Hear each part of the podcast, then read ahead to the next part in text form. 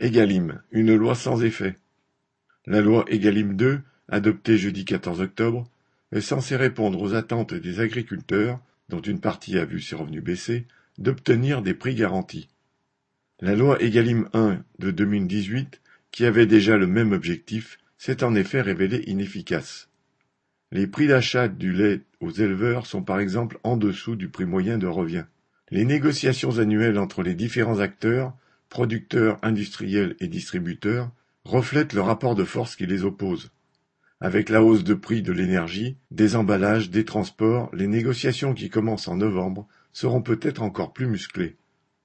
En 2008, le gouvernement Sarkozy avait instauré la liberté de négociation des prix entre les centrales d'achat et les fournisseurs dont les agriculteurs. Une course aux prix les plus bas s'en est suivie qui a pesé particulièrement sur les plus petits agriculteurs.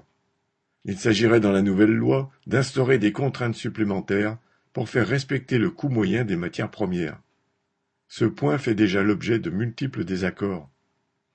Elle ouvre trois possibilités pour établir des prix des matières premières entre fournisseurs et le premier acheteur, prix qui seraient bloqués dans les négociations suivantes.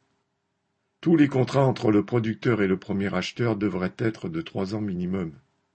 En cas de fluctuation importante des prix agricoles, de ceux de l'énergie, des transports ou d'autres, une clause de révision des prix interviendrait.